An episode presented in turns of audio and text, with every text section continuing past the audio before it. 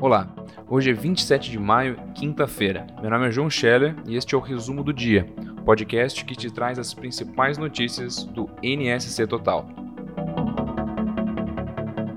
Um auxílio emergencial de Santa Catarina vai começar a ser pago a partir de julho, de acordo com o secretário de Desenvolvimento Social, Claudinei Marques, em entrevista ao programa CBN Total, disponível na coluna de Renato Igor.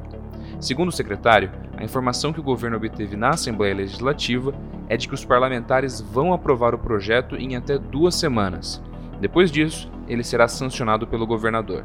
O pagamento será via cartão, que deverá ser retirado no Centro de Referência de Assistência Social, o CRAS.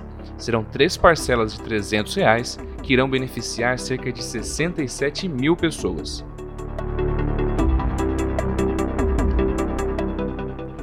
E a liberação do transporte ferroviário de passageiros foi parte da lista de pedidos da Prefeitura de Joinville ao ministro Rogério Marinho, do Desenvolvimento Regional, que visitou a cidade nesta quinta. Houve também a solicitação do prefeito Adriano Silva de investimentos em infraestrutura, habitação e mobilidade.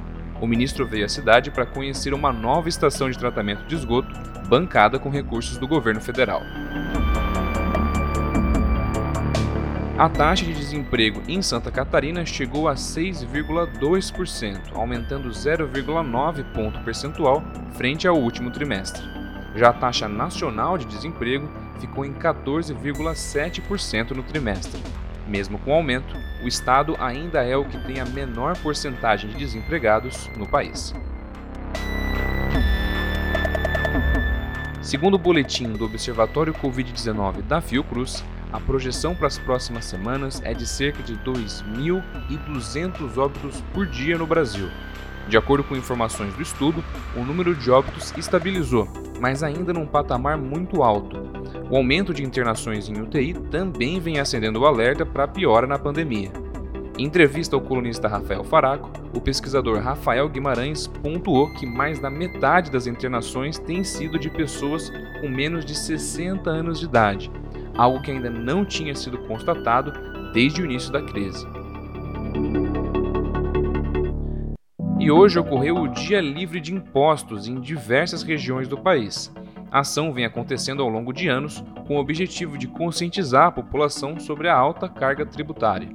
A ação atraiu motoristas aqui em Santa Catarina, que estavam atrás de até 40% de redução no preço da gasolina pelo menos sete postos de combustíveis ao redor do estado participaram da promoção, que, não é de surpreender, acabou em menos de 5 horas.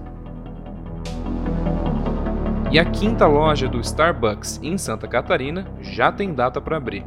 Será na próxima terça-feira, dia 1 de junho, em São José, no Continente Shopping. E essa vai ser a primeira unidade catarinense da cafeteria americana fora de Florianópolis.